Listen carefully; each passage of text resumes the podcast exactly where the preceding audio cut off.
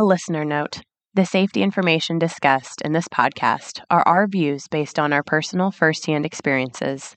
Each safety situation presents unique risks, and the solutions discussed in this podcast should not take the place of thorough risk assessments or evaluations based on your specific circumstances.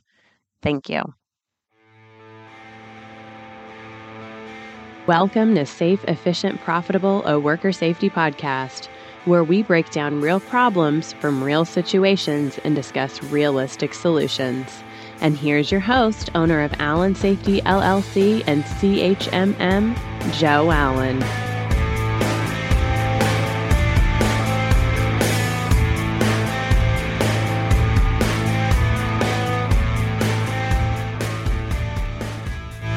Episode 6 on the podcast. We're excited about this. We've got 6 of them done.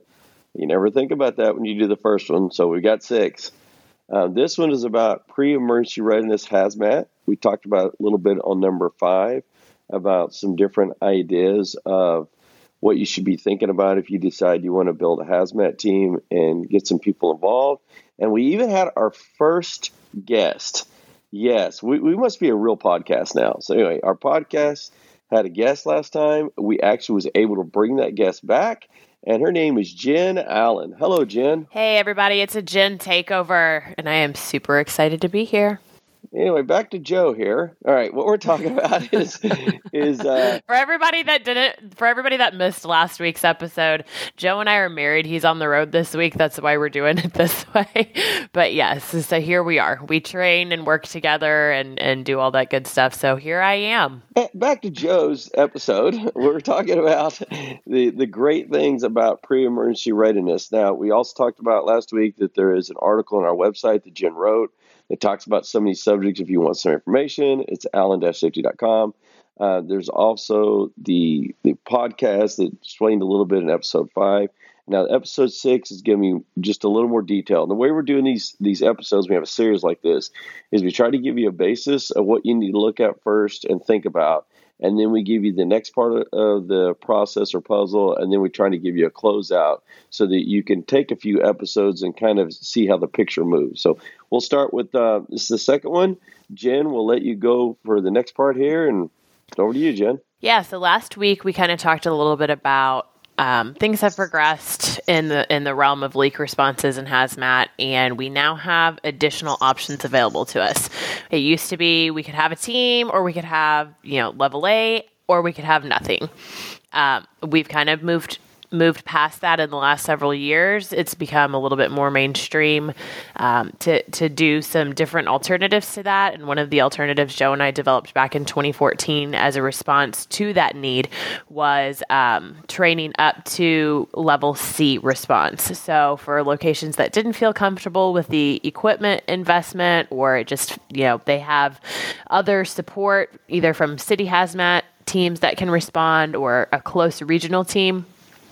That's an option that we have been training more and more folks on since that time, and it's been working really, really well. It's also been a great response for when we have those leaks that are, kind of classified as nuisance, but should they really be? Yes, they're over evacuation levels. Yes, they require my operators to put on some kind of APR, some kind of PPE on their face. Yes, they're shutting down something that's leaking that shouldn't be. So a lot of times the government's response to that is, well, if it's leaking and it shouldn't be, you're putting on PPE to deal with this. And it's, we're not doing some kind of a maintenance task, just to be clear, like we've got a problem, and, it's over the parts per million where we would need to have some kind of PPE on our face because it's above evacuation levels for whatever that chemical could be. That's technically a HAZMAT response according to some of the different state OSHAs and some of the different ways that that's been regulated. And so Joe and I kind of label it as stage 1, 2, and 3. So stage 2 would be kind of your response in level C or your APR response, and then level 3 being the level A response. So, there's some pretty significant differences beyond just the difference in PPE between a stage 2 or an APR response or a level C response and a level A response with the suits that are fully encapsulating in your SCBAs. And one of those main differences is going to be the size of your location and how big your team should be. Another thing that we'd want to talk about is who should get training, and those kind of go hand in hand. So, Joe, I'm going to turn over to you, and you can kind of go through based on the size of a team or based on the size of a location or a facility, how big should their team be and who should be on it? When I did HAZMAT years and years ago, it was always, you know, everybody has to have everything from level A's to whatever they're going to manage. And I'm not saying this right or wrong, even today. You can always have a level A team, and that's fine. But as Jen talked about, there's been, you know, a team in the middle of a city. The local emergency wants to be involved. So maybe the local HAZMAT team wants to be involved. And if they want to be involved, let's get them involved. Let's work with them. So even where you're at and who can be involved could change the size of your team.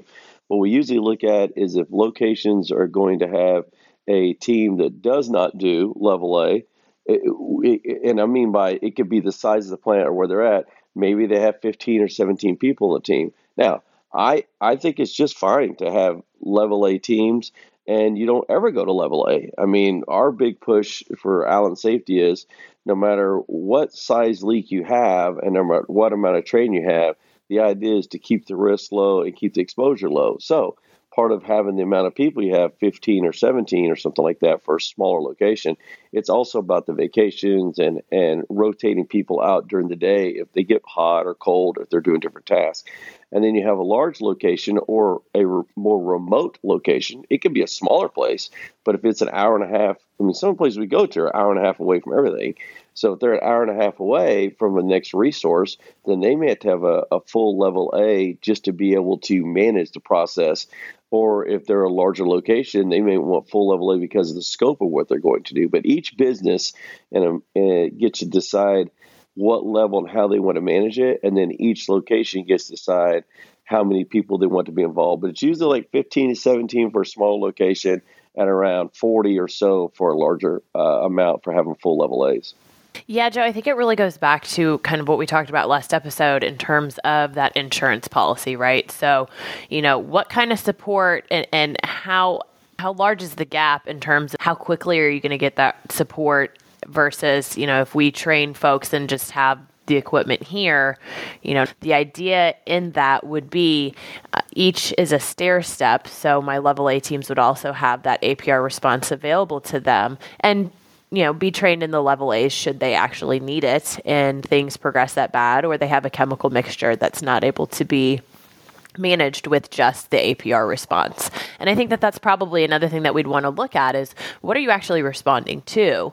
What are the IDLH levels of that? And if you're responding to an atmosphere that could potentially be oxygen deficient, obviously that APR response isn't going to help you with an oxygen deficient atmosphere. So those are all things to also consider when you're trying to determine what HAZMAT level of training is right for your facility as well. And then who should get training? If I've got a location, do I just open the training up to everybody, or who is the location going to ask to be on the team? I think that, you know, you have to really evaluate what your scope is going to be and what the intent is. If there is one or two people that really know your system, whatever chemical it is, whether it be totes or barrels or some kind of piping or refrigeration or any or PSM or any kind of system, you've got a few people that are usually called some kind of operator. They're the people who work with the systems. Yes, they would normally be part of this process, but you also need to have your safety, and some of my locations have HR, and we have medical and nursing if we have it, or we have people in the ERT team that are like first aid CPR people or responders. And I like having, you know, different managers from different shifts on the teams, especially senior managers too, because they're going to be helping on the off shifts, help evacuate and coordinate. So in my world, if I can, I try to have a little bit of shift coverage from all three shifts in a 24-hour period. And then if I have some weekend crews a little different, I add some of them. I'm going to have some operators, some medical. And what I want is I want to have a team that knows how they're going to manage the business side of it as we're managing the chemical side, because it's all going to relate.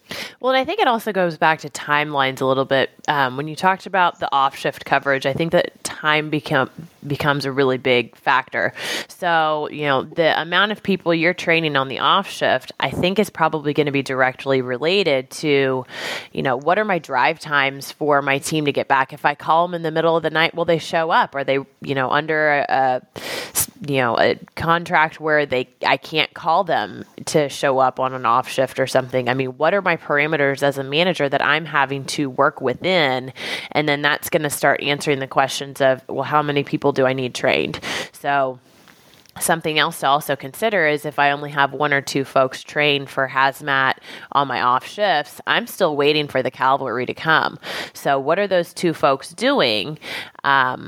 While we're waiting and the system continues to dump, where are they at? What can they do? What can they do?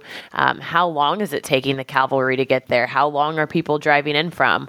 What does my support system look like? For some of my rural areas, it could take an hour for some of the managers to get back to the facility. So in terms of, you know, I've got to have maybe an operator to shut a certain piece of equipment down. Well, maybe I look at getting a third shift operator trained, or maybe I start growing the size of my off shift trained team just to make sure that I've got coverage and we can at least get the ball rolling and do something while we're waiting for everybody else to show up.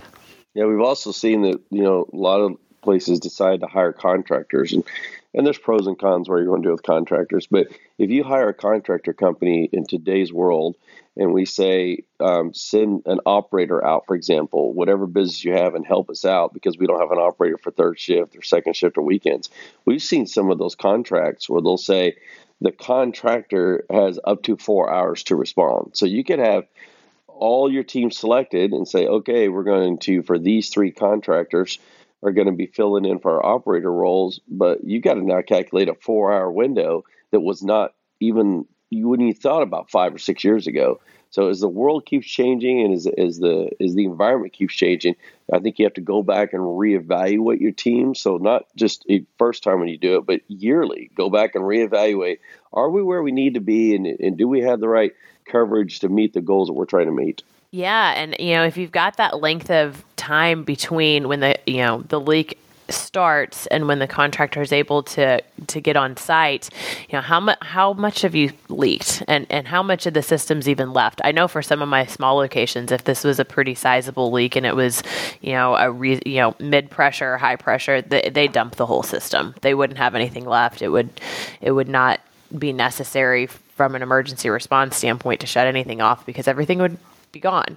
So that's something that you're definitely going to want to take a look at too, as well as, you know, from a manager standpoint, what kind of training are we providing managers on all of the different shifts to know what to do? And so some of the different avenues for getting some of that information and training across to them is incident command and incident manager. Joe, can you kind of talk about the differences between just those two terms and, you know, where the term incident command and incident manager come from? I look at more of the incident manager as the emergency action plan, all the expectations that supervisor or superintendent is supposed to do. So we're going to have a bomb threat, we're going to have evacuation, we're going to have a fire, we have a chemical leak, we're going to have some kind of event where somebody's had some medical event. And our expectation, whether we mean to or not, our expectation is that manager, that superintendent is going to manage that event over a certain amount of time. Now, when it becomes a chemical-related event, they will walk up and manage that for the first few minutes, but then they'll say, this is more training than I have, and that will switch over to what we call more of an incident commander. Now, I have seen in other industries or other groups around the country that they'll use the word incident command for everything, and that's their choice how they use that. We've always broken it down where if you're a superintendent and you're on third shift and you're managing all these different emergencies, we train you an incident manager, and then whenever you become a chemical event, if you're incident command trained, you can go ahead and start managing that. If you're not, then you stop at that time, turn it over to someone else trained, and let them manage that. So we do very distinctly break off two different people or two different roles that could be during a live event. Well, and I think from a liability and litigation standpoint, that's an important part to note. So when you're looking at an incident commander from the standpoint of I am an IC, I'm responding to a chemical event, there is a series of training that's required to be designated as an incident commander that's responding or, you know, providing support and guidance during a chemical event. That is not the same as I went through emergency response training or emergency action plan training, you know, within the program the facility has that covers fires and bomb threats and all that kind of subject matter. You're looking specifically very detailed at what is the risks that my team would be going into if they are an entrant. What are the risks that my team's going into if they are backup? What are the medical vitals and physical requirements that they're going to have to get from a medical clearance standpoint? And then, you know, from a risk to the facility, they're considering things, you know, like personal property, life, threat to the community. They're evaluating all of those types of scenarios as opposed to the incident manager where Joe kind of talked about. That's going to be more of the, you know, workplace violence, you know, caught in some of those types of situations that they're going to be managing. So different skill sets, different training. And so we try and do our best to separate that out just so that each individual supervisor and manager is very clear on what their role is and what they've been trained to be able to manage so we don't put them in a weird place as well. I also think all shifts should have somebody trained in the incident management. And then that way, no matter what shift or what happens, they can manage that event until more resources arrive. And then some of those people, especially on third shifts at my locations, I don't think it hurts at all to have them go all the way through and be instant command trained because they could be the only manager there while it becomes a chemical leak. So I like using the resources based on the time frames in front of me and what we really expect people to do and what we expect them to handle and give them training on the information they're going to be managing. Well, and historically, you know, it seems for our company, or at least for you and I, Joe, that a lot of our events and our leaks and our emergencies seem to happen on off shifts. So, and a lot of times if we are working with a facility and the folks have not had the training in incident command to manage a chemical leak or incident manager to be able to manage a medical emergency or dignity protocols for someone on the floor, we end up sometimes doing more harm and worsening the situation than we're doing good. And so again, it kind of puts the location in a weird spot in terms of did we cause more harm in some way, and we're also exposing that manager to a little bit of you know, liability as well, that they were the ones personally managing the situation because no one else was a manager there, but we didn't provide the training to actually be able to do that. So you kind of get into a little bit weird world where we don't want to talk about that, but once the event's over and we've gotten, you know, whoever, whatever needs to be taken care of and the treatment that they need to receive or the leak has been shut down, then months later on the back end, that's when some of this starts to come to light. And we want to make sure that we don't put any of our managers or supervisors in that position where we could expose them personally to any litigation. Yes, the goal is that whoever the person is performing that task should have the training on how to do that task properly. So there's different ways every organization can break that down. There's different avenues they can look at. So for pre-emergency readiness, episode 5 was trying to get, you know, look at the picture and figure out what you want to do or not do. Episode 6 now is about talking more about training and team sizes and how you're going to manage it. And then episode 7, we will talk a little bit more about the final stage of it. So we would like to say thank you for Jen again. Thank you, Jen. Thank you, everybody. Glad to be here. And don't forget, we appreciate you being on these. We know it takes time out of your day, and we always hope to give you something that's worth your time. And again, thank you. And Jen, do you have anything else to say before I close out? No, I think that's everything. Have a great week, everybody. Thanks again. All right. Talk to you all later. Thank you for listening to Safe, Efficient, Profitable, a worker safety podcast. If you like what you heard here, please take a moment to write us a quick review, like, subscribe, and share our podcast so that others can find us. For questions or to request topics that you'd like to hear on our next show, please visit us at www.allen-safety.com. Allen-Safety.com. Thank you. Safety first, stay safe.